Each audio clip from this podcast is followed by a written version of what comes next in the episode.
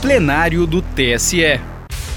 Direto do plenário hoje, nós vamos acompanhar a sessão desta terça-feira, 21 de setembro, em que os ministros decidiram confirmar a cassação da deputada estadual de Sergipe, Maria Valdinar Almeida.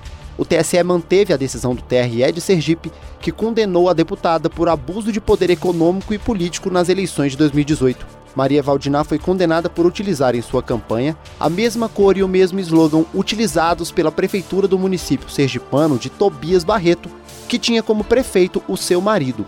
O plenário entendeu que a deputada e o marido teriam recebido doações de fontes não identificadas, o que teria também afetado a igualdade na disputa eleitoral. Vamos ouvir a íntegra do julgamento. Chamo para julgamento conjunto os recursos ordinários números 0600 818 68 e 060 1576 47, originários de Aracaju, Sergipe, da relatoria do ministro Sérgio Banhos. São recorrentes Diógenes José de Oliveira Almeida e outra, e recorridos o Ministério Público Eleitoral, Adilson de Jesus Santos e Maria das Graças Souza Garcês. O objeto dos recursos é o seguinte: os objetos são os seguintes recursos ordinários interpostos contra acórdão regional que julgou parcialmente procedentes os pedidos formulados em ação de investigação judicial eleitoral para reconhecer a prática de abuso dos poderes político e econômico, caçar o diploma de deputado estadual da segunda recorrente e aplicar inelegibilidade a ambos os recorrentes. Haverá sustentação oral pelo prazo regimental de 10 minutos e encontram-se presentes na sala de videoconferência os seguintes advogados: o doutor Renato Oliveira Ramos, advogado dos recorrentes, Diógenes José de Oliveira Almeida e Maria Valdina Silva Almeida. E também os doutores Carlos Eduardo Frazão e Fabiano Freire Feitosa, advogados da recorrida Maria das Graças Souza Garcês. Indago dos eminentes advogados, eu aqui vejo o doutor Renato Oliveira Ramos, vejo o doutor Fabiano Freire Feitosa, ah, sim, e o doutor Carlos Eduardo Frazão também está presente. Indago dos ilustres advogados, a quem dou as boas-vindas, se dispensam a leitura do relatório, dos relatórios. Doutor Renato, é, Vossa está tá sem som. Agora sim. Ok, é, de acordo. Doutor Fabiano? Doutor Frazão? De acordo, presidente. Sendo assim, passo então a palavra para o doutor Renato Oliveira Ramos. Eminente presidente, eminentes ministros, ilustres representantes do Ministério Público, ilustres colegas, eh, boa noite, espero que todos estejam bem com saúde. Bem, em relação ao caso, é, como bem dito pelo eminente presidente, diz respeito a uma ação que correu é, no Tribunal Regional Eleitoral de Sergipe, que no final das contas cassou o mandato de uma deputada estadual e declarou a sua inelegibilidade também do seu marido, que era prefeito, não foi reeleito, mas era prefeito à época da eleição. É, de uma forma geral, o acórdão recorrido se baseou em três irregularidades. Peço licença para resumir as três. Primeira, primeira delas, a existência de um liame entre a administração municipal e a campanha da segunda investigada, caracterizada pela similitude entre as logomarcas do município e da campanha e pela utilização da mesma cor, azul, o que gerou, segundo o acórdão, uma semelhança de identificação visual entre elas, bem como pelo uso de lema da campanha em postagem na página do marido prefeito em rede social. E aí entendeu o acordo nesse fato que teria havido abuso de poder político por incutir, incutir no eleitor menos esclarecido a noção de que a então candidata, a deputada, teria alguma ligação com as atividades desenvolvidas pela municipalidade e de que sua escolha seria mais conveniente para o município. Esse é o primeiro fato. Foram vários, mas o acordo acabou se baseando em três. É, o segundo fato é que teria havido um chamamento pela, pelo município é, da população, chamamento generalizado, para a inscrição é, num programa Minha Casa Minha Vida, sob a alegação de que esse, esse programa teria, é, seria, é, daria casa própria à população. É, depois foi convertido esse chamamento numa apuração para verificação do déficit habitacional, mas entendeu o acordo que esse chamamento pelo prefeito é, é, carretaria abuso de poder político na medida em que gera dividendos eleitoreiros é, em benefício da esposa candidata, mormente quando o esposo prefeito tinha pleno conhecimento de que o ente municipal não atendia todos os requisitos para o financiamento habitacional anunciado. E por último, o terceiro fato, é, que teria havido a utilização indevida de recursos financeiros na campanha da deputada, que teria recebido doações aparentemente estranhas, é, que sem a identificação real da sua origem. Então, no final das contas, esses foram os três fatos. Passando às razões recursais, é, há uma preliminar de necessidade de, de desconsorte passivo necessário, que é reiterada, mas vou me concentrar é, apenas na parte de mérito. Então, o primeiro ponto, a questão do, do uso da cor e da, é, de um apoio, é, é, uma ligação entre a candidatura e a prefeitura. O acordo, nesse ponto, até disse é, não restaram confirmadas pela prova dos autos as afirmações de ter existido uma relação umbilical entre a então candidata e o prefeito apoiador e de que sua campanha tenha sido por ele inteiramente divulgada. Mas mesmo assim, entendeu o tribunal que a identificação visual da campanha, somada a outros fatos aleatoriamente pescados, é, teria maculado a igualdade de chances no pleito eleitoral. Nesse específico da, da marca e da cor, o próprio Ministério Público, em seu parecer, o Ministério Público, agora, ele, aqui no TSE, o Ministério Público é, Eleitoral, disse que é, esse fato, esse, o uso da cor e, da, e da, dessa marca, né, da, de uma marca, não teria, não teria o condão de caracterizar abuso de poder político. De qualquer forma, vou insistir nesse ponto, que há, o acórdão se baseou neles, e digo que em relação a esse fato, três são as razões para ensejar a reforma do acórdão recorrido. A primeira delas, que é o fato mais é, fácil de se defender, que não existe proibição legal do uso das cores adotadas por ente público em campanha eleitoral é, com a eventual cor de um candidato, sendo que no fato a cor azul é do partido, é, a cor predominante do partido da candidata, e não houve, isso está no, no acordo, não houve nenhuma é, correlação temporal entre o uso da cor azul com a campanha da candidata. Na verdade, a cor azul é uma cor do município há anos, aprovada numa lei estadual, e o prefeito apenas seguiu. É, não foi pintado nada na, na, época da eleição, foram nos autos constam a pintura de quatro é, órgãos públicos, mas todos eles anteriores à eleição. É, então, no final das contas, essa parte da cor e da, da, da, da marca é, ficou bem resolvida e bem explicitada no parecer do Ministério Público. E agora, quanto à questão de que havia uma ligação entre a candidatura da deputada e do prefeito, mas é óbvio que isso ocorre. Eles são, além de marido e mulher, correligionários. Então, nada é natural que essas alianças se defendam né, e que haja uma correlação entre a administração vigente e a candidatura. Então, nesse ponto, até há dois votos divergentes, um deles do juiz federal Marco Antônio Garapa, que eu peço, peço licença para ler a Vossa Excelência, que é bem, bem específico em relação a eles e só esse voto é suficiente para afastar essa alegação. Disse o, o eminente juiz, é, abro aspas, não há proibição legal de uso das cores adotadas por ente público em campanha eleitoral na sua circunscrição, pois a lei eleitoral nada dispõe sobre isso. Se um legislador quisesse proibir a confusão entre cores oficialmente adotada e aquelas usadas pelos candidatos, teria editado lei nesse sentido. O que seria, diga de passagem, um rematado absurdo, já que cor é coisa imaterial de ninguém, pois sequer pode ser registrada como, marca, como marca. Em sentido semelhante, muito menos se pode ver conduta ilícita no fato da candidata esposa do prefeito fazer alusão à administração do seu marido e aos benefícios políticos para a sua região, que adviriam da sua eleição.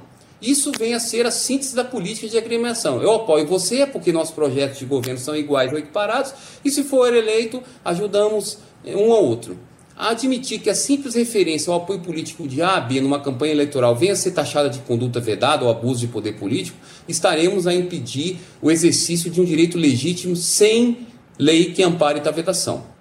E disse mais, continuo, se o legislador constituinte pretendesse impedir que o cônjuge ou os parentes do prefeito concorrência a cargos promocionais ou majoritários, diversos daqueles do município, teria inserido tal proibição no artigo 14, parágrafo 7 da Constituição, mas não fez. E se não fez, as condutas de tais agentes e daqueles que concorrem aos outros cargos eletivos devem ser analisadas sob a ótica do exercício regular de um direito. Somente o abuso, o exercício além da medida, poderia justificar a sanção legal. No caso deste processo, a cor azul está prevista uma das, é, uma, é como uma das oficiais do município desde 2015, de acordo com a lei municipal, ou seja, desde três anos das eleições, como eu disse, por voto da maioria da Câmara dos, dos, dos Vereadores. E finalizando o voto do eminente juiz, é, ora, é no mínimo incoerente admitir que o uso da mesma cor é, utilizado pelo município possa vir a ter mais força e efeito eleitoral do que o fato em si da postulante o cargo de deputado ser esposa do chefe do Poder Executivo local, especialmente em cidades do interior do Estado, em que todos se conhecem. Então está dando, o acórdão deu uma é, ilicitude, é um fato notório que é, o, é a, a, circunstância deles serem casados, e a ligação é, é natural, é óbvia.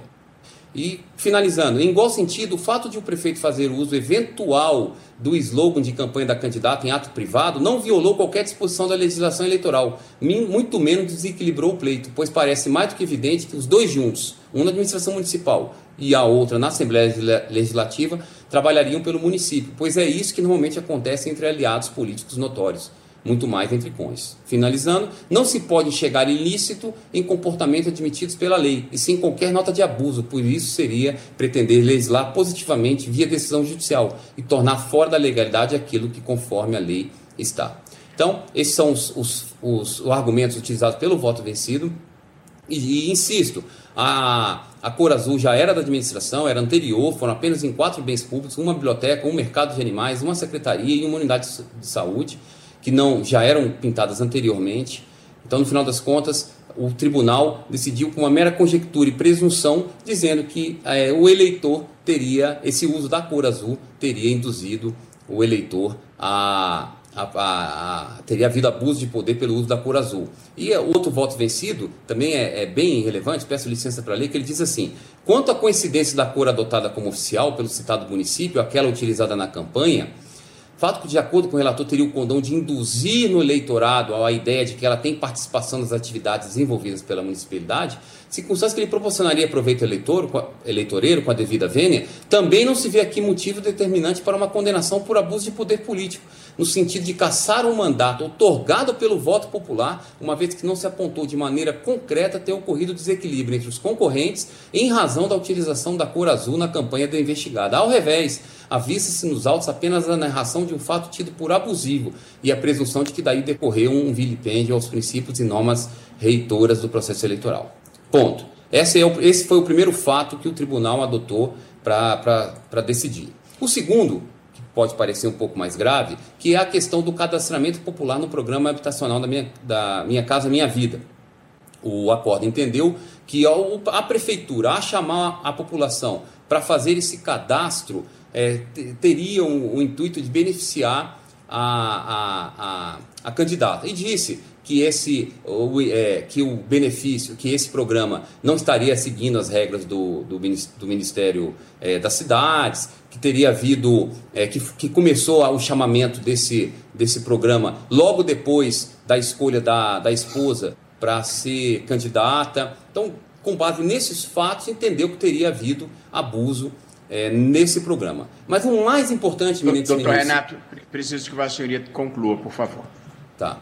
O mais importante em relação a esse fato é de que, na verdade, nenhum momento o acórdão disse que ela esteve presente, de que ela usou esse fato em campanhas, em, em mídias, é, em, em, chamamentos, ela não estava presente, nem o prefeito. Então, eles concluíram com base em alguns fatos que de fato podem ser é, é, equivocados, mas para dizer que esses fatos teriam gerado a, o benefício para a candidata que nem esteve presente, nem fez referência a isso na sua campanha. Então, presidente, para concluir, o último fato é a questão do, do, Doutor, do financiamento regular de campanha. Eu coloquei preciso que você, memorial. a senhoria Então, eu peço a Vossas Excelências que seja dado provimento ao recurso, considerando que não há prova robusta do abuso e muito menos da gravidade da situação.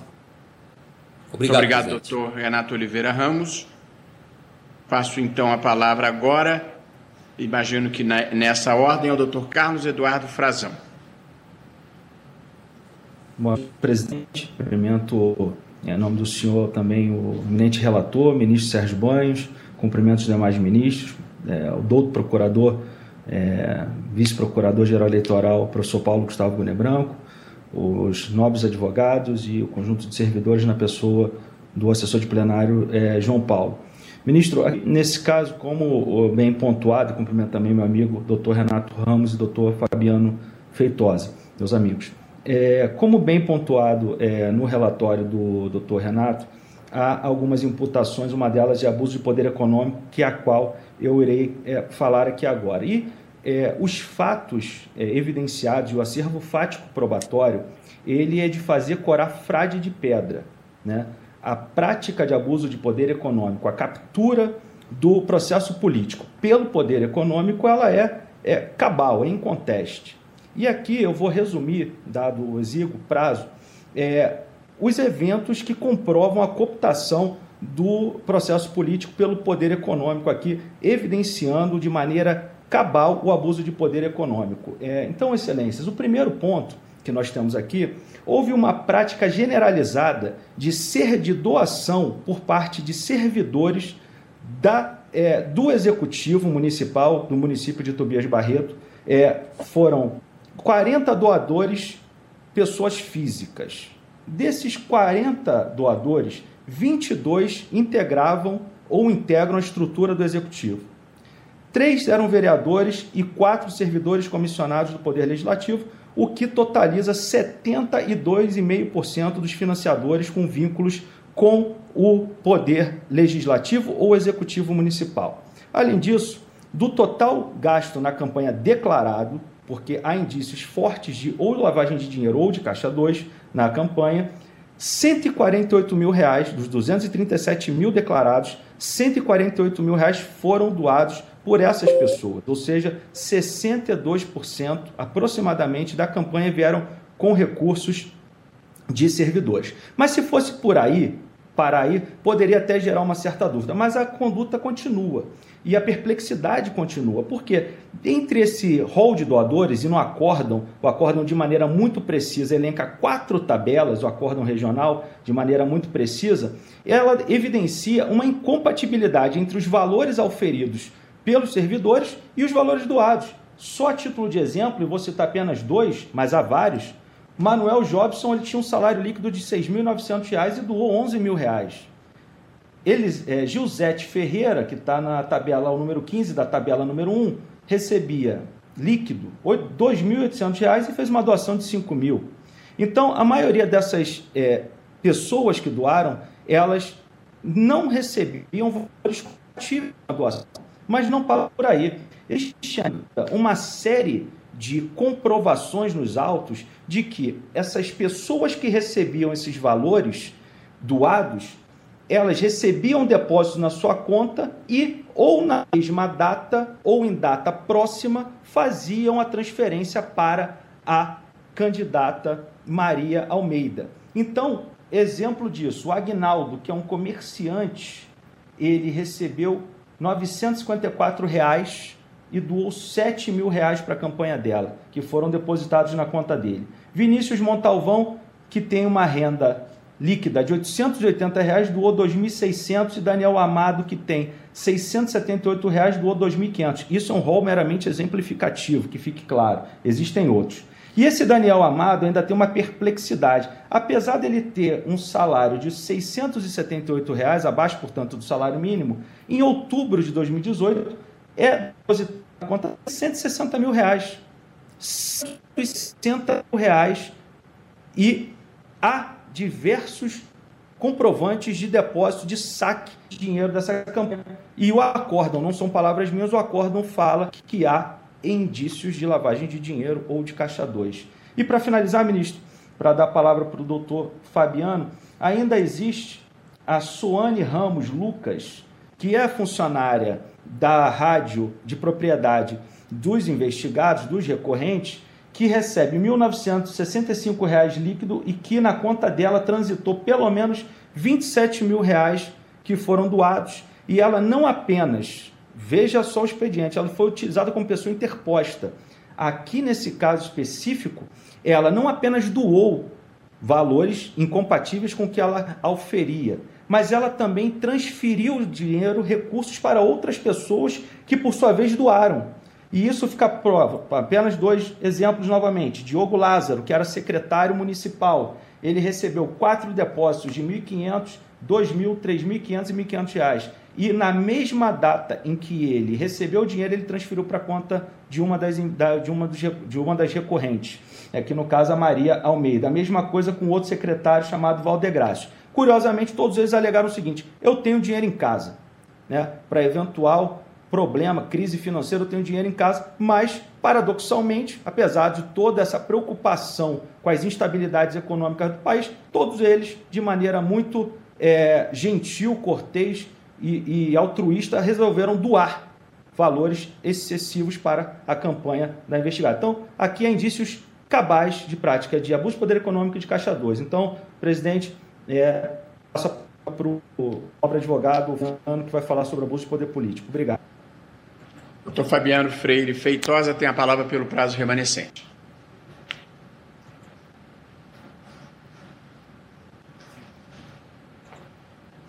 Está sem som, doutor Fabiano. Perdão, presidente. Excelentíssimo senhor ministro-presidente, demais ministros, ilustre representante do Ministério Público, doutor Paulo Gondê, colegas advogados, serventuários, Senhor presidente, de forma bem célere, esse processo denota um emaranhado de abuso de poder e há uma contextualização que é necessária, é que o prefeito recorrente, ou então o prefeito Diógenes Almeida, que é o histórico, o político é, regional, histórico na cidade de Tobias Barreto, colocou sua esposa como secretária de Ação Social e, no prazo de desincompatibilização, ela saiu para ser a candidata a deputada em um pequeno município, é, representando realmente um pequeno município aqui do estado de Sergipe, chamado Tobias Barreto. É uma homenagem ao, ao ilustre jurista sergipano. E dentre as irregularidades, no dia 8 de agosto de 2018, ou seja, após três dias dela ter sido escolhida em convenção, o seu esposo, o prefeito, que era o capitaneador da sua campanha, que era a figura protagonista da sua campanha, que era o chefe político da sua família, lançou um programa de cadastramento para casas para as casas pessoas carentes lá no município. E essa campanha era eminentemente divulgada na sua rádio, Rádio Luandê, e que o doutor Carlos Frazão já falou que havia uma, uma funcionária que recebeu 60 mil em sua conta, 60 mil ficaram provados, 27 mil para a conta de pessoas que depois doaram é, a campanha da Dinar. E essa rádio Luandê fazia maciçamente essa divulgação desse programa de casas. Após a intervenção do Ministério Público, o, o município passou a ter essa divulgação depois de mais de 15 dias mas dizendo que era para ser um cadastramento para demonstrar que havia um déficit, é, um déficit é, residente habitacional lá no município de Tobias Barreto, mas esse déficit, segundo a, a, a legislação já do Nada aos Altos, portaria do Ministério das Cidades, ele é calculado pelo Instituto João, é, João, João Nogueira, que é, é, é se, se reporta ele se, se, se baseia nos dados do censo do IBGE. Então, a, a, o que era divulgado pelo município de Tobias Barreto na sua, na sua propaganda institucional, que não é verdade, que o município não estava, em que os cargos municipais não estavam em eleição, é que havia uma inscrição do programa Minha Casa Minha Vida para, para que os, os munícipes recebessem uma casa própria. Só que ficou demonstrado, e eu vou acelerar pelo meu tempo, que esse, como disse, esse programa foi um engodo, porque está nos autos que em 25 de maio o próprio prefeito recebeu um ofício do Ministério das Cidades informando que não havia déficit habitacional no município, que pela, pela normatização do Ministério das Cidades já tinha ultrapassado 50% é, a quantidade de, de, de contratação de, de unidades residenciais habitacionais já tinha ultrapassado 50% e em, estava havendo uma, uma, escassez orçamentária, aqueles municípios que houvessem, já tivessem contratado mais de 50% da sua, da sua, do seu déficit habitacional estava fora. E, eu, e houve um, um, ofício no dia 25 de maio daquele ano de 2018 informando que o município estava des, não estava é, não havia adequação para para pleitear novas novas é, unidades construídas naquele lá na municipalidade. Então, é, com essas considerações, reiterando os argumentos do meu colega Frazão, é que rogamos a manutenção do, da decisão do TRE, do TRE de Sergipe, mantendo a cassação da, da senhora Valdinai e ineligibilidade do senhor Dinhoz. Obrigado, presidente. Obrigado, doutor Fabiano Freire Feitosa, doutor Carlos Eduardo Frazão, bem como o doutor Renato Oliveira Ramos, e passo a palavra ao ministro Sérgio Banhos. Senhor presidente, senhores ministros, nobre representante do Ministério Público, senhores advogados, doutor Renato Oliveira Ramos, doutor Fabiano Freire Feitosa e doutor Carlos Eduardo Frazão, muito boa noite a todos. O voto foi distribuído com, distribuído com certa antecedência, mais especificamente na sexta-feira passada, razão pela qual, por intuir que o seu conteúdo já é de conhecimento de todos, farei a leitura da sua emenda, que confesso é bastante alongada, que exatamente por isso pretende bem refletir a controvérsia ora em apreciação. A matéria já foi muito bem posta, as sustentações orais bem delimitaram a espécie, razão pela qual parto direto ao item 14 da emenda. Senhor presidente, inicio, portanto, pelas questões prévias. Eu digo no referido item 14 que, quanto às preliminares aventadas, no sentido de que o recurso carece de requisitos específicos consistentes na ausência de pré-questionamento e de confronto analítico, bem como que seria vedado o exame de matéria fática em instância especial, que incidem, na hipótese, as condições específicas dos recursos ordinários e não, evidentemente, dos recursos especiais. Por sua vez, quanto à prejudicial de mérito da decadência do direito, em razão da alegada falta de agentes responsáveis pela conduta abusiva em consórcio passivo necessário no oferecimento da AGE 0601-576, eu aduzo que a Procuradoria Regional Eleitoral incluiu no polo passivo seis réus, sendo quatro autores dos supostos atos de abuso de poder econômico, além dos recorrentes. Na mesma oportunidade, foram requeridas quebras de, só checando o número, de 25, 25 uh, quebras de 25 sigilos bancários para apuração da regularidade dos valores doados.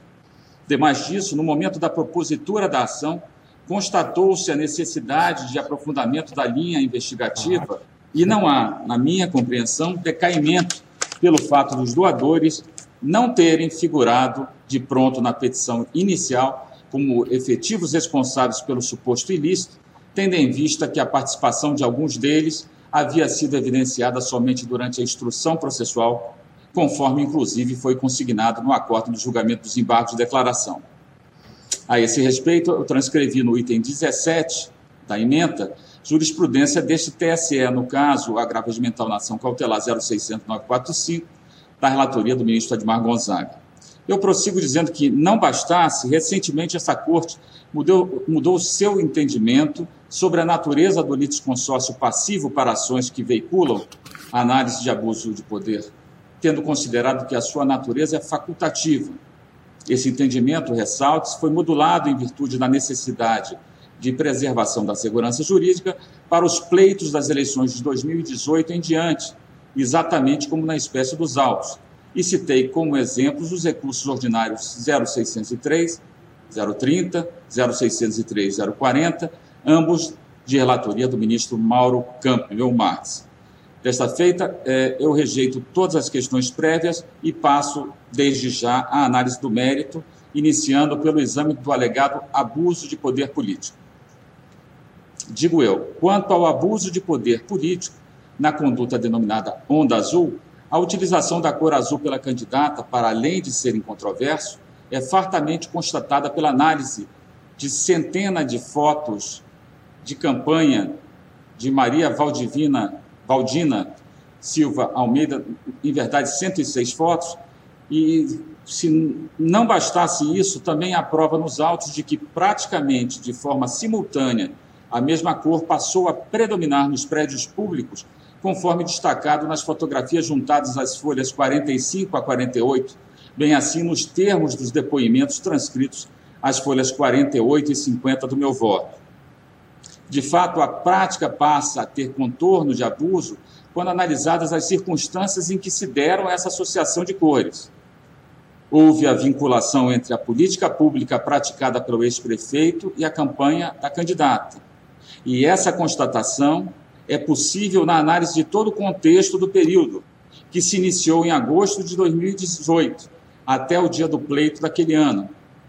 Eu verifico ainda, da análise das provas, que essa associação foi intencional tanto por parte do então prefeito quanto pela então candidata.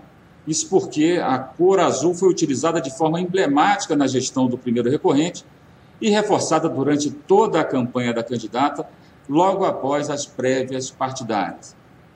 A questão não gravita, portanto, em torno da indissociável associação entre, entre os recorrentes, que, por óbvio, como marido e mulher, repercute na percepção do eleitor, mas nas práticas que potencializaram essa associação com gravidade suficiente para influir, a meu sentir, e de forma decisiva no resultado da eleição.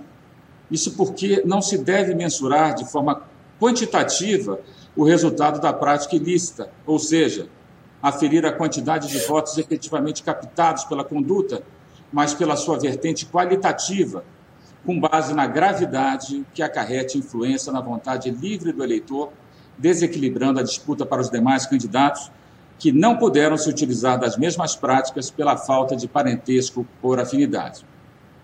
Quanto ao aspecto volitivo, também compreendo que os recorrentes tinham ciência da prática abusiva, isso porque foi expedida em 23 de 8 de 2018 a recomendação de número 03 de 2018 pelo promotor da 23ª Zona Eleitoral para que o primeiro recorrente se abstivesse no período eleitoral de reinaugurar obras já realizadas com o intuito de beneficiar candidato ligado diretamente à administração, bem como de fazer referências a candidato em eventuais inaugura inaugurações ou de permitir a sua participação.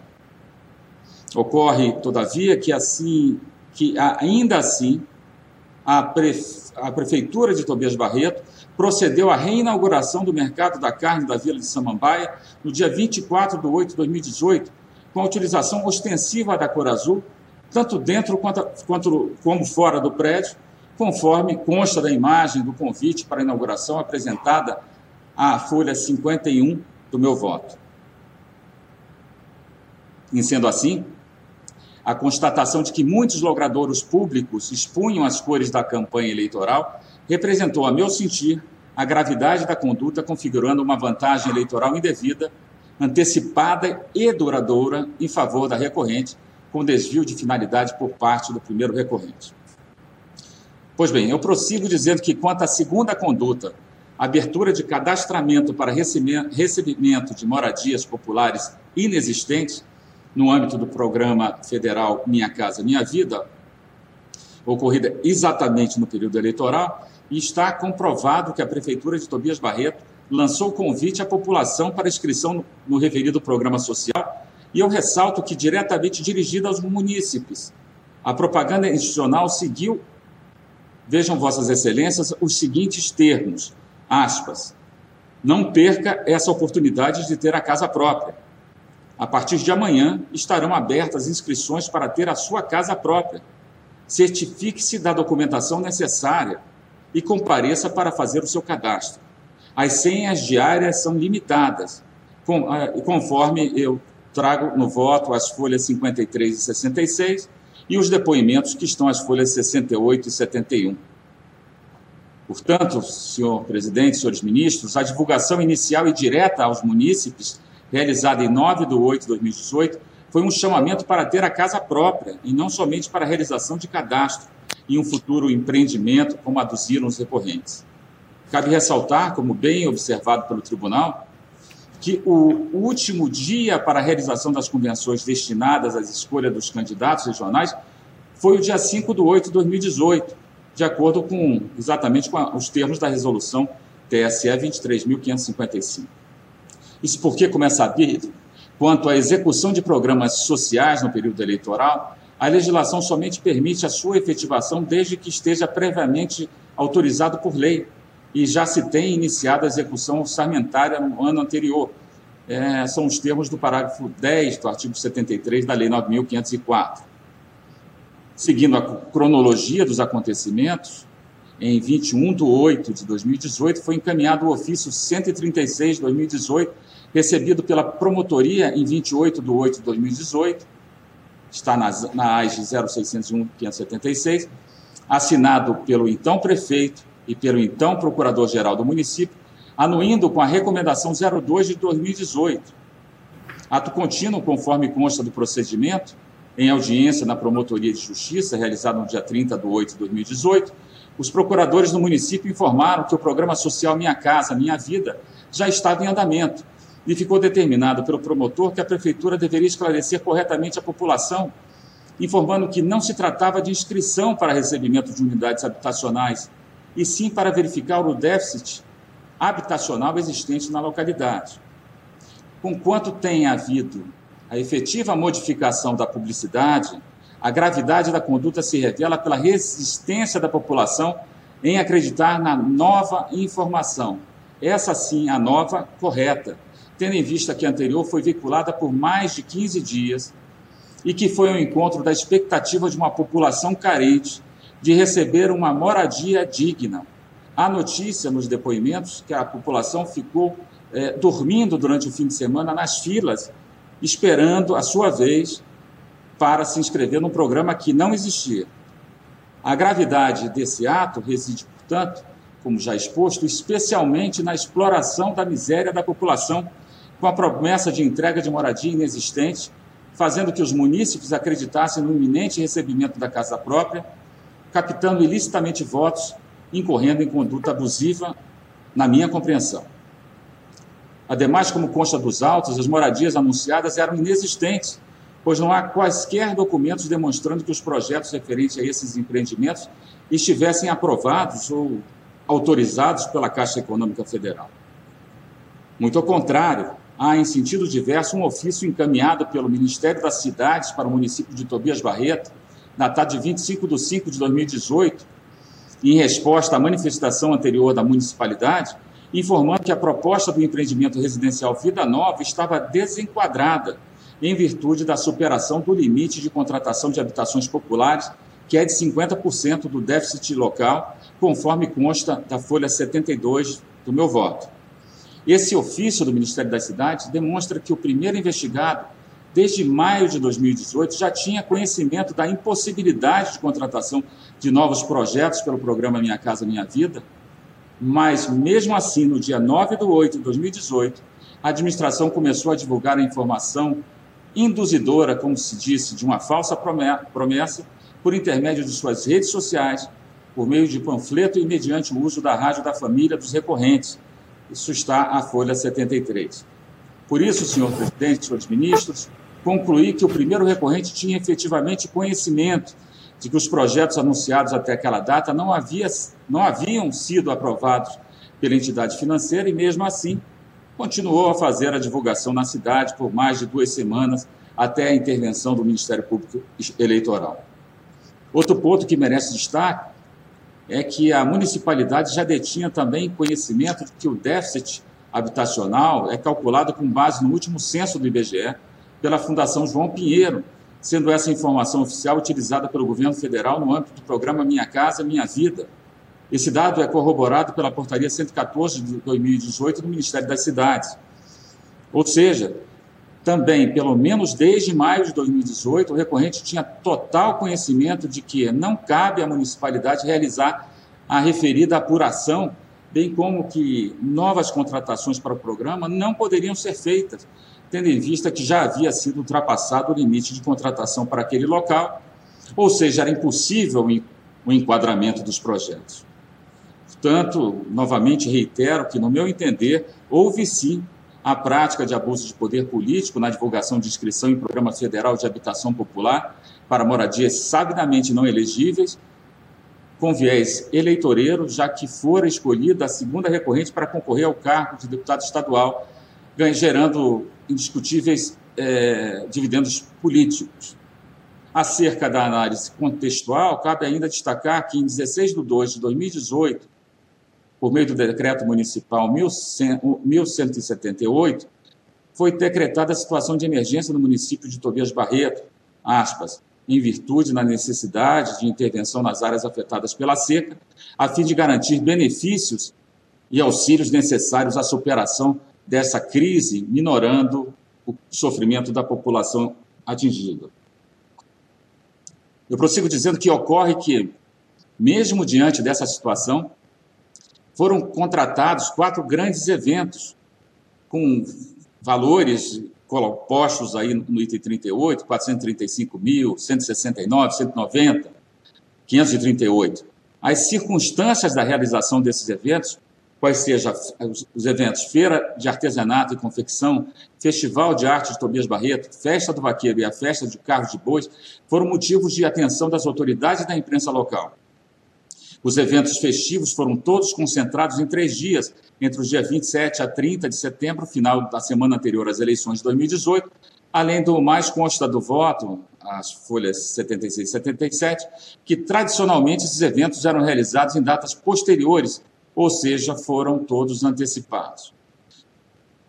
Ou seja, senhor presidente, analisados isoladamente, talvez algum desses fatos descritos poderiam ensejar apenas um juízo de reprovação moral, ou mesmo um dissenso de ausência de senso de oportunidade da prefeitura para sua realização em véspera do pleito eleitoral. Mas somados e analisados em contexto, pelo menos penso eu, verifica-se que o seu objetivo fica claro, qual seja alavancar a candidatura de sua esposa ao cargo de deputado estadual ante ao desvio de, de finalidade na realização dos eventos públicos que, para além do cumprimento da agenda do município, visaram, a meu sentir, dividendos eleitorais para a campanha em curso. Eu passo agora ao exame do abuso de poder econômico, dizendo que, quanto ao financiamento irregular de campanha da segunda recorrente, a questão foi profunda e exaustivamente analisada pelo regional, constatando que a maioria dos doadores da campanha integrava o quadro de pessoal do Poder Executivo do município de Tobias Barreto, além de três vereadores e de quatro servidores comissionados do Poder Legislativo. A análise mais detida das informações obtidas com, a, com as quebras de sigilo bancário dá a exata dimensão de uma prática de dissimulação da origem dos valores doados para a campanha da segunda recorrente, conforme tabelas apresentadas folhas 84 a 91 do voto. Cotejando o valor de ganho mensal desses contribuintes, com a sua remuneração, depreende-se das informações obtidas que existe grande incongruência entre o valor doado e a sua capacidade financeira quando se leva em conta o valor doado e a remuneração líquida dos doadores. Diversos doadores, pessoas físicas, doaram praticamente tudo que ganharam no mês ou até mais. Conforme os documentos juntados em razão da determinação de levantamento dos sigilos bancários, verifica-se que houve uma sistemática praticamente idêntica de movimentações bancárias antes da realização da transferência das doações. Primeiro, constata-se um depósito em dinheiro realizado na conta do doador, de valor igual ou muito semelhante ao valor que, em seguida, é transferido a título de doação. Algumas vezes, o depósito em dinheiro é feito no valor exato, logo, logo após sendo realizada a doação. Registre-se que esse movimento foi é, é, que essa movimentação foi detectada ao menos para 33 dos 40 doadores. Em seus depoimentos, folhas 91 a 99 do voto, os declarantes alegam que guardavam dinheiro em casa, mas há informação de que eram guardados é, é, em suas residências valores que superam 10 mil reais. Não há como se abstrair do contexto no qual vivemos, em uma economia com índices inflacionários que, apesar de relativamente controlados quando comparados com outrora, são razoavelmente altos, não dá para se imaginar que a prática realizada de forma notadamente horizontal por 80% deles corrói o seu poder de compra, além de o expor a riscos que ordinariamente não encontramos em instituições financeiras. Além disso, saltam aos olhos algumas discrepâncias, como bem observadas pelo regional. Destaco no voto o caso de Daniel Amado de Souza, ex-empregado de uma empresa privada cuja última remuneração mensal foi de 678 reais. O doador apresentou uma movimentação bancária atípica no mês de outubro de 2018, mês no qual ocorreu a grande maioria das doações para a campanha da candidata, praticamente 70%. Essa movimentação na sua conta do Benes, Vanessa foi marcada pela efetivação de cinco créditos, totalizando R$ 165.300, sendo certo que logo em seguida esse montante foi sacado, restando ao final do mês o saldo de apenas R$ 299,03. Não bastasse, também ficou claro no acórdão do regional que Daniel Amado de Souza usou a sua conta como conta de passagem para a campanha da segunda recorrente. De fato, ele mesmo doou para a campanha da então candidata o valor de R$ 2.500 no dia 19 de 10 de 2018 e transferiu a mesma quantidade, R$ 2.500, para a conta de Juliana Fontes Moraes no dia 26 de 10 de 2018. Valor esse que, em seguida, foi destinado por Juliana Fontes à campanha.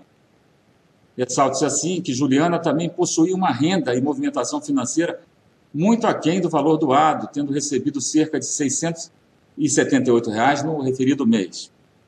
Não somente isso, após o afastamento do sigilo bancário, segundo apurado na AIS 0600 379, restou comprovado que foram feitos vários depósitos para conta de campanha por meio de outra interposta pessoa, no caso Soane Ramos Lucas, a doadora, apesar de ter, uma, de ter uma remuneração mensal de R$ 1.965,24 na empresa da família dos recorrentes, doou e transferiu recursos para outros doadores no valor de R$ 27.450 relaciono quanto a esse ponto, jurisprudência desta Corte, acerca dos requisitos indispensáveis à procedência da AGE por abuso, fazendo referência ao RESP 501, traço 20, redator para o acordo, o ilustre presidente, ministro Luiz Roberto Barroso, e destaco é, trecho.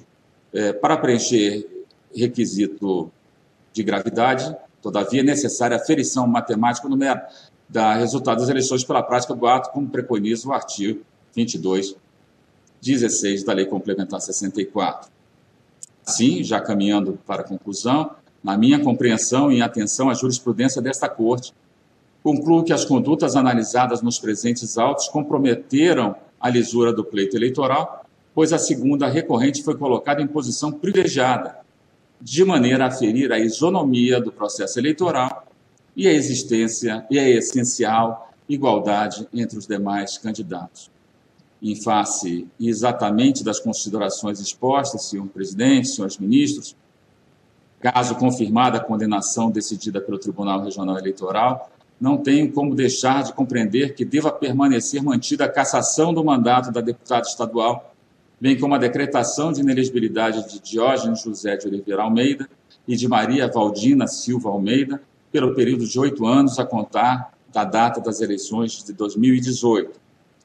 Em relação à destinação dos votos, eu digo que esta Corte Superior, no julgamento dos recursos ordinários 0601-403 e 0601-423 e também 0601-409, entendeu, por maioria, ser inaplicável o disposto no artigo 175, parágrafo 4 do Código Eleitoral, aos casos em que forem verificados a fraude, a coação, o abuso de poder e os demais comportamentos proscritos pelos artigos 222 e 237 do Código Eleitoral, razão pela qual, caso confirmada a configuração da prática abusiva, entendo que devam ser considerados nulos para todos os fins os votos obtidos pela candidata eleita, o que ensejaria a retotalização da votação proporcional.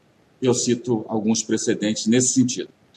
Sendo assim, a proposta de voto que encaminha um colegiado, senhor presidente, é pela negativa de provimento dos recursos ordinários, mantendo a cassação do mandato de Maria Valdiva Valdina Silva Almeida, eleita para o cargo de deputado estadual, bem como decretar a ineligibilidade de ambos os recorrentes pelo período de oito anos a contar da data de, das eleições de 2018, com a determinação de que, independentemente da publicação do acordo, seja comunicado imediatamente o Tribunal Regional Eleitoral de Sergipe para o cumprimento das sanções nos termos do parágrafo 1 do artigo 257 do Código Eleitoral, inclusive para fins de retotalização dos votos, reputada a nulidade dos votos atribuídos a parlamentar condenado. Pedindo escusas pelo alongado da emenda e do voto, é, como voto, senhor presidente. Obrigado, ministro Sérgio Banhos, portanto, que rejeita as preliminares nega provimento aos recursos, mantendo o acórdão de origem, e determina a comunicação imediata ao TRE, inclusive para fins de retotalização dos votos diante da nulidade da votação atribuída a parlamentar condenada. Como vota o ministro Carlos Horba? Senhor presidente, senhores ministros, senhor vice-procurador-geral eleitoral, eh, muito boa noite. Eu, eu inicio, senhor presidente, saudando o percussiente voto do eminente relator. Um voto completo, uh, um voto que traz uma série de elementos para que nós possamos compreender de pronto uh, a controvérsia dos autos, que não é uma controvérsia simples, é uma controvérsia que, como todos nós vimos das sustentações e do voto de Sua Excelência o relator, é uma controvérsia que envolve diferentes elementos uh, que levaram o Tribunal Regional Eleitoral de Sergipe a entender pela configuração de abuso de poder político e de abuso de poder econômico uh, nas circunstâncias postas dos autos. Uh, eu gostaria de cumprimentar também os eminentes advogados, uh, doutor Renato Oliveira Ramos, pela brilhante sustentação e pela diligente eh, defesa que fez desse caso, juntamente com o doutor Fabrício Juliano Mendes Medeiros, me encaminhou um memorial que feriu todos os aspectos relevantes da causa. Também a brilhante sustentação do doutor Carlos uh, Frazão e uh, a sustentação igualmente percussiente do doutor Fabiano Feitosa. Bem, para ser muito objetivo no que eu considero como relevante no julgamento destes, eh, destes recursos né, ordinários, eh, nós temos, como bem relatado, relatado pelo ministro Sérgio Banhos, uma situação eh, de abuso de poder político e uma outra de abuso de poder econômico. Né? A questão do abuso de poder político basicamente decorre de três questões. Né? A utilização da cor azul né? pela campanha da candidata e pela administração de seu cônjuge uh, prefeito. Né? Uh, e aqui, para além da simples utilização de uma cor que associa à gestão, coisa que a nossa jurisprudência já condena, né? e eu me recordo aqui de um julgamento de que participamos, eu acho que todos nós, já há algum tempo, uh, relacionado à, à cor rosa no município de Campos de Goitacazes, né? uh, além do fato dessa questão já ser bastante desenvolvida na nossa jurisprudência, nós temos nesse caso, como bem relatado e apontado e destacado pelo ministro Sérgio Banhos, nós temos aqui uma recalcitrância. Né? Uh, recebido uma recomendação a autoridade uh, pública se mantém uh, cometendo uh, os atos que o Ministério Público, na origem, já aponta como atos potencialmente caracterizadores de abuso de poder político. Segundo aspecto, essa antecipação das festas populares para a semana imediatamente anterior à eleição, com dispêndio de quantias significativas num contexto é, peculiar do município, um contexto de calamidade, como igualmente consta do voto do, do relator. Né? E, por fim, ainda na, caracter, na caracterização desse, desse quadro de abuso de poder político, nós temos essa eh, questão do cadastro uh, para um programa habitacional que, na verdade, era um cadastro para a aferição do déficit habitacional do município num modo, numa forma que induziu, como bem posto no acórdão recorrido, a população a imaginar que se estava de fato a distribuir uh, casas populares, explorando-se, portanto, a, a miséria e os anseios e as fragilidades da população decorrentes dessa, dessa miséria. E aqui se tem também algo que reforça a gravidade do, do quadro, que além de se ter essa, essa venda ilusória uh, de uma casa própria, uh, quando na verdade se fazia um cadastro de déficit habitacional, havia aquele ofício do Ministério uh, das Cidades, um ofício de maio de 2018, destacando que um desses é, programas que foram, entre aspas, abertos pela administração municipal não se enquadrava uh, no programa Minha Casa Minha Vida. Esses três fatos, eles devem ser, a meu ver, senhor presidente, analisados dentro da nossa jurisprudência uh, naquilo que se chama de conjunto da obra. Né?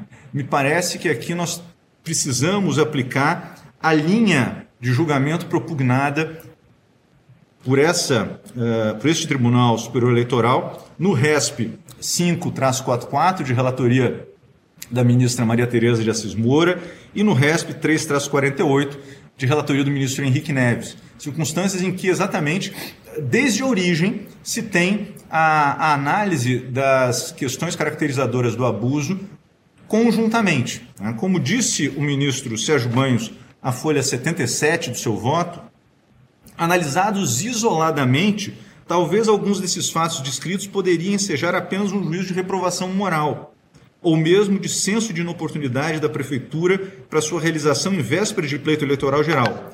Mas somados e analisados em contexto, o que é propugnado por essa ideia de conjunto da obra da nossa jurisprudência, analisados em contexto, verifica-se que todos estão ligados ao projeto de poder do então prefeito e primeiro recorrente, o seu objetivo fica claro: alavancar a candidatura de sua esposa e segunda recorrente ao cargo de deputado estadual ante o desvio de finalidade na realização dos eventos públicos que, para além do cumprimento da agenda do município, visaram dividendos eleitorais para a campanha em curso.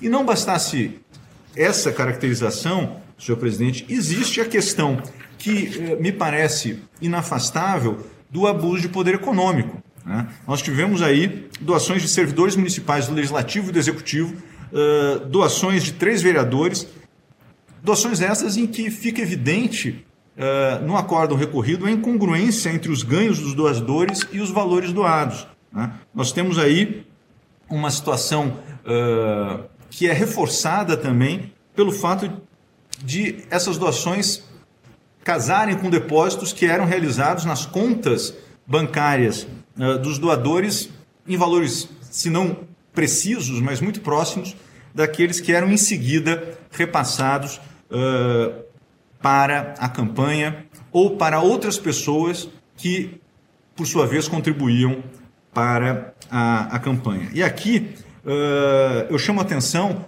para uma tabela que o voto do ministro Sérgio Banhos uh, contém a partir das folhas 87, em que uh, Sua Excelência se deu ao trabalho de listar os doadores, uh, indicar uh, os valores depositados na conta do doador e a transferência da conta do doador para candidato.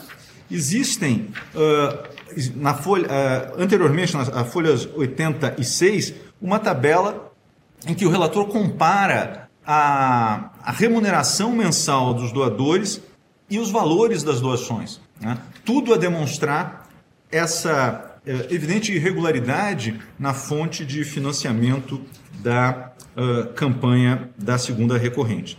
Desse modo, senhor presidente, com essas brevíssimas considerações, me parece difícil uh, contestar o voto do eminente ministro relator, o qual acompanho na sua íntegra, uh, louvando mais uma vez o modo completo e bastante detalhado com que Sua Excelência é, trouxe à apreciação do plenário essa matéria tão complexa e tão controvertida. É como voto, senhor presidente. Obrigado, ministro Carlos Horba. Como vota o ministro Luiz Edson Fachin? Senhor presidente, cumprimento Vossa Excelência, ministro Luiz Roberto Barroso, bem assim os eminentes pares que integram esse colegiado e, de modo especial, o eminente ministro relator desses dois recursos ordinários em apreciação, ministro Sérgio Banhos, e desde logo, senhor presidente, gostaria de sublinhar e de realçar o denso, profundo e escorreito voto que o eminente ministro relator traz à colação para este julgamento, como aliás vem de ser ressaltado por Sua Excelência o ministro Carlos Horbach, no voto que eh, vem de proferir acompanhando o eminente ministro relator. Saúdo também, senhor presidente, as sustentações orais dos ilustres advogados que comparecem a essa tribuna virtual e me manifesto, desde logo, eh, acolhendo a as premissas que Sua Excelência o relator adotou e que o levaram às conclusões de afastar todas as questões preambulares, nomeadamente a prejudicial de mérito que se assentava numa alegação de caducidade ou decadência.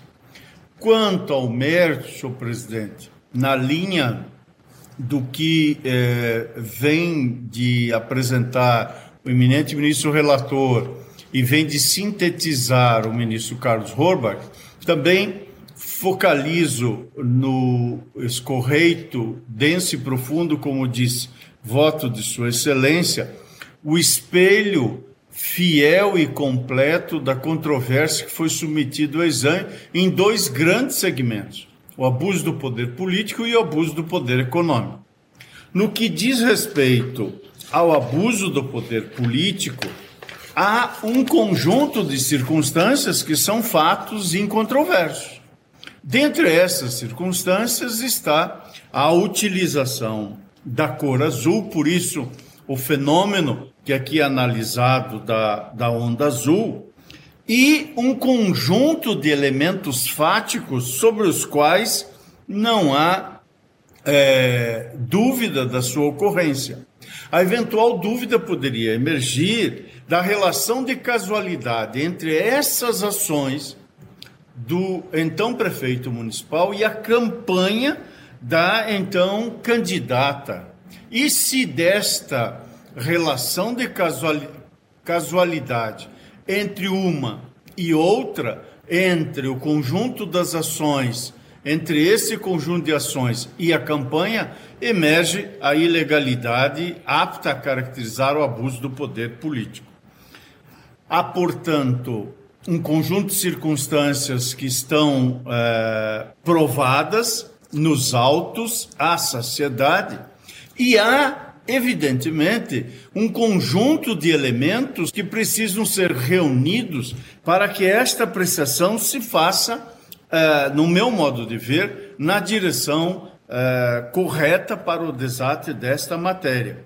Esses elementos, ora são indiciários, ora são evidenciados por fatos uh, demonstrados o suficiente nos autos, e Sua Excelência, o relator, é, arrostou o desafio de localizar essa relação de casualidade, de causalidade, melhor dizendo, relação de causalidade, falando em seu voto, tratando em seu voto de circunstâncias que envolvem, é, no caso da cor azul, um conjunto de elementos que implicaram em reinaugurações de obras que eh, se projetaram em algo extremamente expressivo, em meu modo de ver, que é a utilização do lema de campanha, portanto, a identificação, essa ponte, essa relação de causa e efeito, de antecedente e consequente, se dá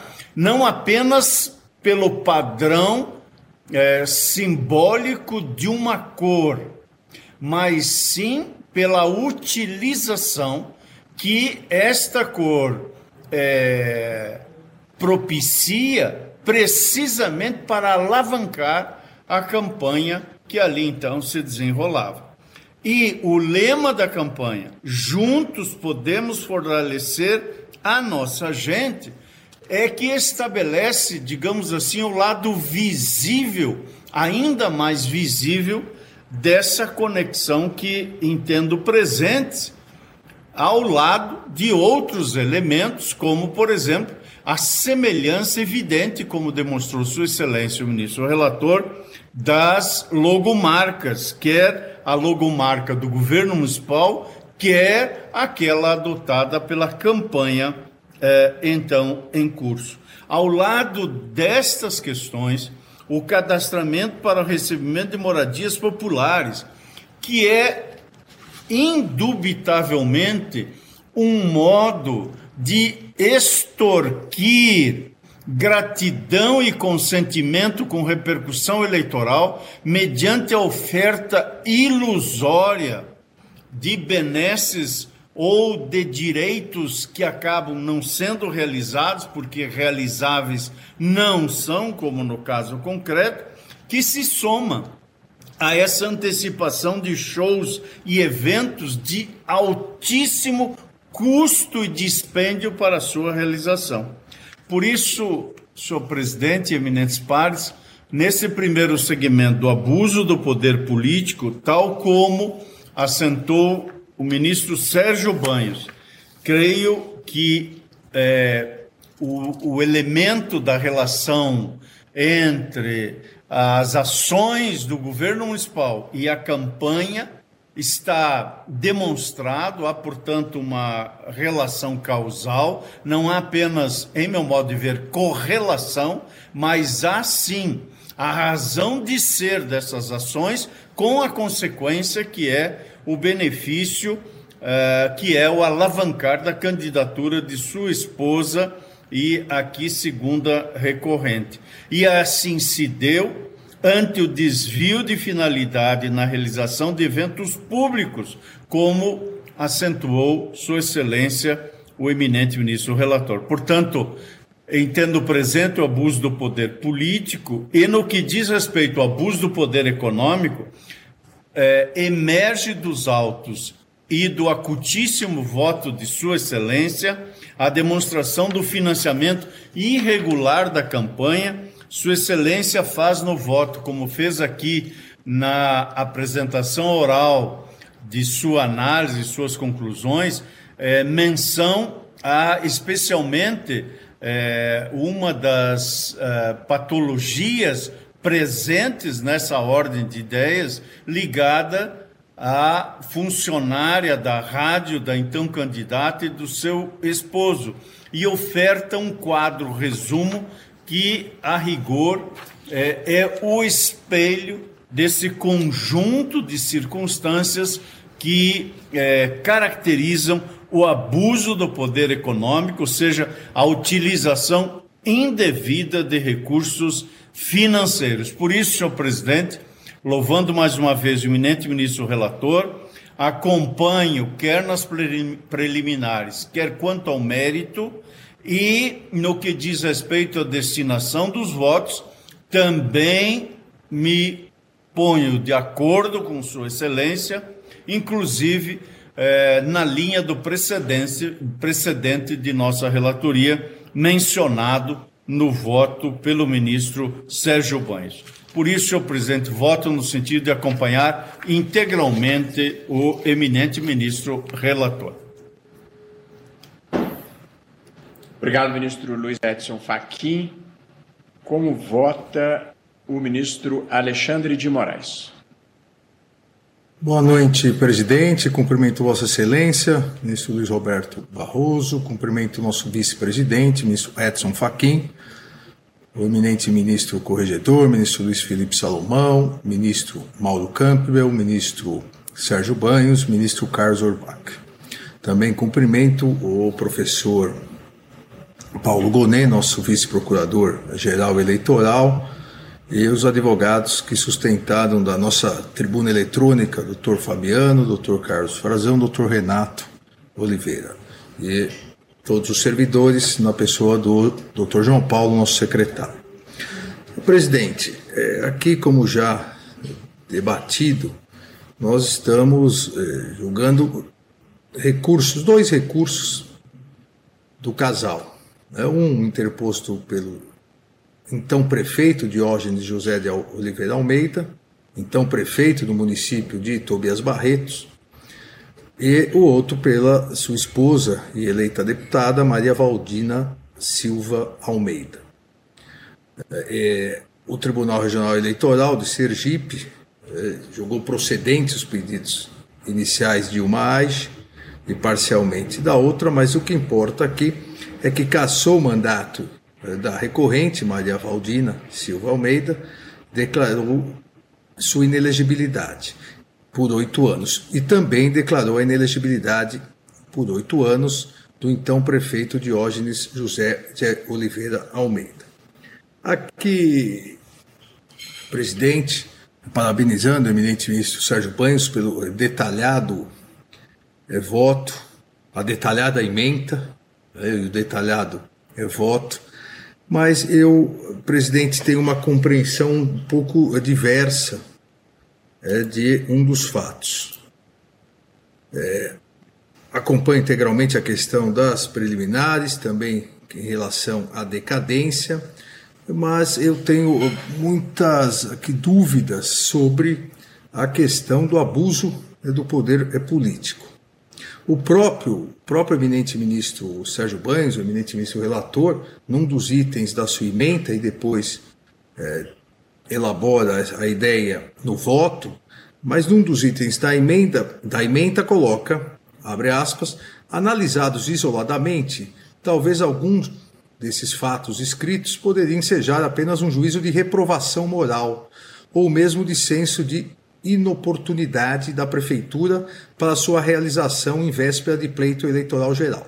Mas somados e analisados em contexto, verifica-se que o seu objetivo fica claro: alavancar a candidatura de sua esposa e, segundo a recorrente ao cargo de deputado estadual, ante o desvio de finalidade na realização de eventos públicos, que, para além do cumprimento da agenda do município, visaram dividendos eleitorais para a campanha em curso, fecha aspas.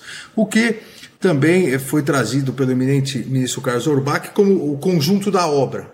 É, analisado o conjunto da obra, é, nós teríamos aqui o abuso do poder é, político.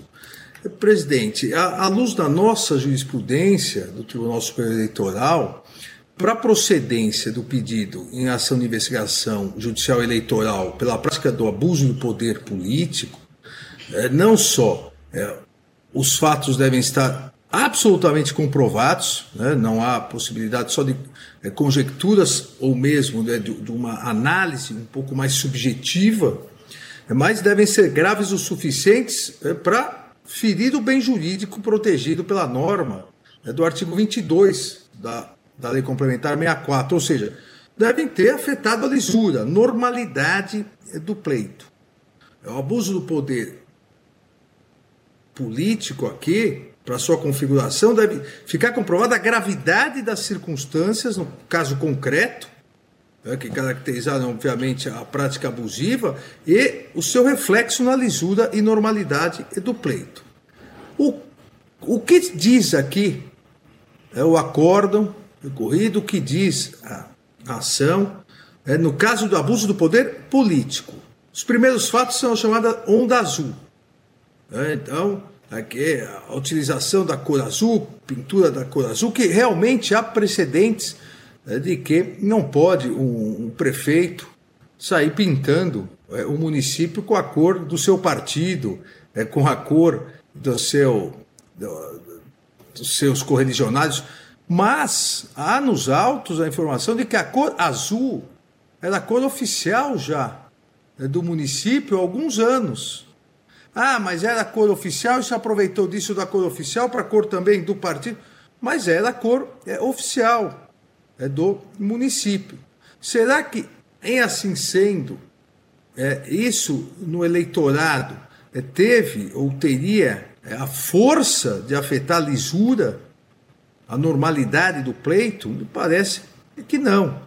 O segundo ponto é que o acórdão recorrido coloca que em diversas fotografias juntadas, o lema de campanha estava: juntos podemos fortalecer a nossa gente. Oh, não se pode, ao meu ver, é, achar que isso é mais forte do que o próprio fato da candidata ser mulher do prefeito. Olha, qualquer, é, qualquer inauguração oficial, qualquer evento oficial, ela, pelo fato de ser é, mulher do prefeito, é, teria aqui os bônus, né, mas também os ônus. E essa questão de, do lema, juntos podemos fortalecer a nossa gente, própria questão é que se coloca é, no, no processo, ah, é, é, eu eleita, meu projeto de segurança será igual ao do prefeito. Isso faz parte da discussão é política, não me parece é que é, afete a lisura do pleito. Ainda há a afirmação é, no acordo recorrido que por uma visita do governador à cidade, Tobias Barreto, é, constatou-se a presença é, da, da pré-candidata. Olha, a pré-candidata era a mulher do prefeito. Fica difícil aqui fazer essa distinção. E trajando a camisa azul. É, veja, será que isso também teve a força né, de abalar né, a, as eleições, a lisura, a normalidade das eleições? Não há, não há nem, veja, não há inelegibilidade reflexa para que a mulher do prefeito ou o marido da prefeita possa ser candidato a deputado. E não há nenhuma previsão de que durante a eleição não possa encontrar o seu cônjuge. Então, se o prefeito foi visitar a cidade, ela, além de candidata a deputada, era a primeira-dama. Né, na, na, na cultura política brasileira, a figura da primeira-dama, ela recebeu conjuntamente o é, governador. Então também me parece aqui é que não, não há é, essa é, questão do abuso do poder é político. Ainda o, o, o acórdão recorrido diz que a então candidata publicou em sua página no Facebook a informação, como eu disse antes, que na Assembleia seguiria o mesmo rumo da administração do primeiro investigado. Olha, isso faz parte do jogo político. É, vai seguir do, dos apoiadores políticos, do grupo é político, não me parece que tenha o que é exigido pela jurisprudência do Tribunal Superior Eleitoral, é, tem, se exija é, que afete a lisura, a normalidade é, do pleito. Então, é, obviamente, é que pelo fato de ser mulher do prefeito, há é, um bônus eleitoral do maior de uma aparição maior na cidade, né, de é, poder relacionar algumas políticas públicas, sim, mas também há o ônus da rejeição, né, de que é, goza sempre um prefeito da rejeição dos adversários é, políticos em relação a isso. A questão que me parece mais grave aqui na questão desse apoiamento político entre os cônjuges a questão mais grave realmente é a questão é, da, da, do, do, do citado falso cadastramento para o recebimento de casas do programa Minha Casa Minha Vida, que teria sido feito com a finalidade de promover a candidatura da esposa da Maria, é, da então candidata a deputada estadual Maria Valdina. Olha, é, realmente o, o contexto não só o contexto, mas os reflexos, é, acabam sendo uma verdadeira crueldade é, com a população. Mas se analisarmos, primeiro, juridicamente, é, e, e, fiz a questão de, de, de ler aqui o, o, o, chamado convite à população para inscrição, é, a, a, o convite fala é, que a partir de amanhã estarão abertas as inscrições para ter a sua casa. Certifique-se da documentação necessária e compareça para fazer o seu cadastro. Minha Casa Minha Vida, as senhas serão limitadas e após uma recomendação do Ministério Público, é, após essa recomendação, e consta aqui a recomendação número 2 de 2018, é, houve alteração dizendo é, que o cadastro não garante o recebimento da unidade habitacional está sendo realizado com base na portaria número 367. Será que isso, é, essa mudança, e sabemos nas cidades do interior, nos municípios do interior, quando há uma recomendação do Ministério Público, um puxão de orelha é, público do promotor de justiça né, no prefeito e a necessidade dessa alteração, será que isso reverteu em que pese, em que pese a possibilidade, inclusive, é da apuração é por improbidade, em que pese a apuração é por a propaganda enganosa, mas será que isso reverteu a favor ou contra o prefeito? É, o Ministério Público exigindo, a cidade toda sabendo é que houve esse puxão de orelha, é que é, não garantiria o recebimento da unidade habitacional. Isso é uma propaganda é, positiva é, para o prefeito e para sua esposa? Também tenho é, as minhas dúvidas. E nessas dúvidas, me parece que não é possível que, com todas as vênias, as posições em contrário, já, já apoiando o, o excelente voto do eminente ministro Sérgio Banhos, ministro Carlos Orbach, ministro Edson Fachin, não me parece aqui que tenha é, ocorrido, em que pese a própria inabilidade política do prefeito, nesse caso, e, e até a, a, crueldade do evento, mas para caracterizar o abuso de poder é, político, deveria estar caracterizado que dessa, dessa publicação, do, da recomendação do Ministério Público, verdadeiro puxão de orelha público, e quanto menor a cidade, mais relevante isso, e de uma retratação o prefeito que escreveu que não correspondia a isso, que disso gerou algum bônus eleitoral para sua esposa. E não há nenhuma comprovação que isso tenha gerado qualquer né, bônus eleitoral à sua esposa. Então, é, nesse aspecto, presidente, aqui é só a minha, a minha é, divergência em relação ao eminente ministro é, Sérgio Banhos. Entendo né, que não ficou caracterizado o abuso do poder é político. Em não ficando caracterizado o abuso do poder político, é do provimento é ao recurso é do então prefeito Diógenes José de Oliveira Almeida, então prefeito do município de Tobias Barreto, é para afastar a condenação por abuso de poder político e, consequentemente, afastar a inelegibilidade que lhe foi aplicada de prazo de oito anos, contados aquele pleito. É da mesma forma, só que aí só em relação à fundamentação, é porque em relação ao recurso é, da deputada estadual Maria Valdina Silva Almeida, simples, é, somente aqui eu divijo dessa parte da fundamentação do eminente ministro Sérgio Banhos, entendendo é, não é caracterizado é, ou, ou não presentes os requisitos necessários para a caracterização do abuso do poder político. Mas não há nenhuma dúvida, e não vou gastar o tempo do tribunal com isso, nenhuma dúvida do abuso do poder econômico.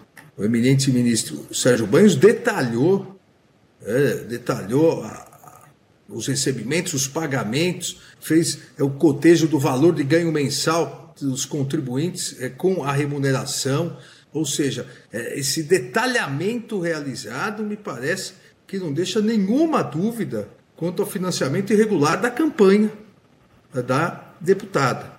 É, e essa questão foi detalhadamente analisada pelo regional, pelo Tribunal Regional, pelo eminente ministro Sérgio Banhos. É, Constatou-se que a maioria dos doadores da campanha integrava o quadro de pessoal do Poder Executivo é, de Tobias Barreto, além de mais três vereadores e quatro servidores comissionados é do Poder Legislativo. Então, é, me parece que aqui não há nenhuma dúvida em relação ao abuso do poder econômico. Então, em relação ao, ao abuso do poder econômico, consequentemente ao recurso da deputada estadual, nesse caso, sigo integralmente a conclusão do eminente ministro Sérgio Banhos, simplesmente não acompanho a, fundamentação no tocante ao abuso do poder político. É o voto, presidente. Obrigado, ministro Alexandre de Moraes. Como vota o ministro Luiz Felipe Salomão. Presidente, permita-me aqui uma saudação aos colegas eh, integrantes do colegiado. Também eh, estendo esse, esse cumprimento ao doutor subprocurador-geral eleitoral, doutor Paulo Gonet, ao doutor João Paulo, em nome dele, todos os servidores que proporcionam nosso trabalho, aos advogados que aqui sustentaram de maneira muito combativa e esclarecendo e contribuindo para a decisão da Corte, o doutor Renato, doutor Fabiano, doutor Frazão, todos que nos acompanham pela internet. Presidente, muito pouco, muito pouco a ser dito, não é? As duas posições, é, agora a divergência aberta pelo ministro Alexandre e a posição muito nítida do, do eminente relator, um voto vertical, aprofundado, é, somou-se os argumentos trazidos tanto pelo ministro Robá, logo depois pelo ministro Faquim, aderindo à posição do eminente relator. Eu preparei um, um voto é, também examinando os diversos aspectos desse, desse intrincado caso e, e eu vou rogar a vênia divergência para subscrever o voto do relator e, por brevidade, presidente, eu vou eh, me permitir fazer a juntada do voto no sentido de acompanhar as inteiras o voto do eminente relator em todos os seus aspectos preliminares, mérito, hum, tanto em relação à deputada quanto em relação ao prefeito. Eu creio que o conjunto probatório não deixou margem à dúvida a respeito da ilicitude, embora eu respeite bastante as opiniões e os posicionamentos em contrário. Eu, portanto, presidente, por brevidade, vou fazer a juntada do voto, mas ele vem no mesmo sentido do que foi externado pelo eminente relator e por aqueles que o acompanharam, apenas uma mudança um pouco é, muito pontual nos fundamentos e nos argumentos, mas fundamentalmente é na mesma linha do eminente relator. Eu o acompanho e subscrevo o voto. Obrigado, ministro Luiz Felipe Salomão. Como vota o ministro Mauro Campbell Marques? Presidente, cumprimento Vossa Excelência, cumprimento os eminentes ministros, ministros Edson, Luiz Edson Fachin, ministro Alexandre de Moraes, ministro Corregedor-Geral Luiz Felipe Salomão, ministro Sérgio Banhos, relator, ministro Carlos Horba, eminente procurador-geral eleitoral em sessão, professor Paulo Bonet, os eminentes advogados, doutor Renato, doutor Carlos Frazão, doutor Fabiano, que nos abrilhantaram com extraordinárias tentações orais da tribuna virtual, igualmente o nosso eminente servidor, o doutor João Paulo, que eh, nos auxilia e, em nome de Sua Excelência, saúdo todos os servidores da casa e aqueles que nos assistem. Senhor presidente, é, eu vou rogar vênias igualmente ao eminente ministro Alexandre de Moraes, por entender que é, há sim um conjunto, o conjunto da obra autoriza sim a configuração do abuso de poder político também, já que quanto ao poder econômico não há, não há dúvida, a meu sentir, externada até aqui pelos eminentes ministros que me antecederam na votação, é, e com um realce muito grave, ministro Alexandre, rogando, rogando vênias a Vossa Excelência, especificamente a Vossa Excelência, já que, a par de toda a fundamentação, e nós estamos em sede RO, portanto, a jurisdição é bem ampla, dá para se oferir e resgatar do, dos autos o que é necessário à formação de nossa, nossa convicção, há, há, penso eu, requintes, neste caso, até de crueldade é, quanto a essa, esse chamamento para um cadastramento. Nós estamos falando de Tobias Barreto. Eu, é, o município de Tobias Barreto, eu procurei aqui no aplicativo da internet, são 8.500 eleitores, uma cidade com 52 mil habitantes no interior de Sergipe.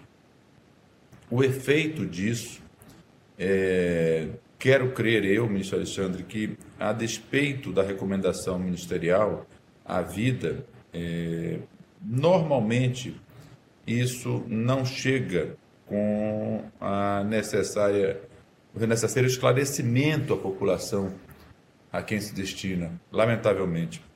Penso que, repito, é, todos os fatos aqui incontroversos é, expostos pelo eminente relator em seu denso e vertical voto, me autorizam a acompanhá-lo integralmente, tanto afastando as preliminares nos termos que lançado no voto, quanto no mérito, quanto no mérito também, e igualmente a solução de retotalização dos votos proposta por Sua Excelência. Portanto, rogando vênias ao eminente ministro Alexandre de Moraes, senhor presidente, eu estou acompanhando integralmente o eminente relator. Obrigado, ministro Mauro Campbell Marques. Como eu é, havia brevemente antecipado antes da sessão, é, a minha posição coincide com a posição que foi aqui manifestada pelo ministro Alexandre de Moraes, abrindo a divergência, é, o que explicitarei a seguir, não sem antes é, elogiar o voto bem lançado do eminente relator ministro Sérgio Banhos. A condenação dos investigados, ambos marido e mulher, fundamenta-se em três condutas. A primeira, a vinculação da prefeitura de Tobias Barreto à campanha da segunda investigada, que era candidata a deputada estadual e esposa do prefeito, a partir da denominada Onda Azul e da semelhança de logomarcas. Segundo lugar, o segundo fundamento foi utilização promocional do programa Minha Casa Minha Vida. Em terceiro lugar, financiamento da campanha da investigada por recursos de origem não identificada. A minha divergência é parcial e concentra-se apenas na questão do abuso do poder político. Em relação à primeira conduta, consta dos autos que a cor azul foi utilizada pela campanha da segunda investigada, assim como pela prefeitura de Tobias Barreto, com a pintura de ao menos quatro prédios públicos com a cor mencionada. Ademais, as imagens juntadas aos, aos autos revelam que de fato havia uma semelhança entre as logomarcas da prefeitura e a da campanha da segunda investiga investigada. Ao mesmo tempo, e considero isso importante, é incontroverso que a cor azul integra o rol de cores oficiais do município e é utilizada na identidade visual do partido da investigada, o Podemos. Apesar, portanto, da materialidade da conduta, eu entendo que não há a gravidade necessária à condenação por abuso de poder entendida como aquele como aquela capaz de abalar a normalidade e a legitimidade das eleições, em especial no contexto das eleições para o cargo de deputada estadual. Ressalto que não há elementos que indiquem que a logomarca da prefeitura foi utilizada de forma massiva e ligada diretamente à campanha da segunda investigada ou qualquer indicativo concreto que corrobore a necessidade de recomposição da rigidez da disputa eleitoral. No que se refere à segunda conduta, irregularidade no cadastro do programa Minha Casa Minha Vida, considero que, apesar da dinâmica dos fatos indicar um possível objeto eleitoreiro na convocação dos munícipes para o cadastro no programa social, não foram demonstrados benefícios concretos à candidatura da segunda investigada. O simples fato de a candidata ser esposa do então prefeito não é capaz de indicar um benefício automático à sua candidatura, em especial porque não há elementos que indiquem que a convocação para o cadastro estivesse de qualquer forma vinculada ao seu nome ou à posição alcançada no pleito vindouro. O fato de a convocação ter ocorrido em 9 de agosto de 2018, logo após o último dia para a realização das convenções destinadas às escolhas dos candidatos regionais, tampouco é suficiente por si só para demonstrar o benefício à candidatura da segunda investigadas. No que se refere à terceira conduta, irregularidades no financiamento da campanha da segunda investigada, aí sim entendo na linha do acordo regional e do voto dos terceiros, mediante transmissões sucessivas que inviabilizaram a identificação real de sua origem, o que ostenta gravidade suficiente para abalar a normalidade e a legitimidade do pleito, configurando a prática de abuso do poder econômico. Com essas considerações, eu estou acompanhando o relator pela rejeição das preliminares e da prejudicial de mérito, e no mérito eu divirjo parcialmente para dar provi parcial provimento aos recursos ordinários e afastar a condenação por abuso de poder político e, por consequência, a sanção de inelegibilidade imputada ao primeiro investigado. Portanto, eu não estou declarando a inelegibilidade do prefeito municipal. Essa é a posição é, vencida em que acompanha o ministro Alexandre de Moraes. Proclamo o resultado. O tribunal, por unanimidade, rejeitou as preliminares nos termos do voto do relator.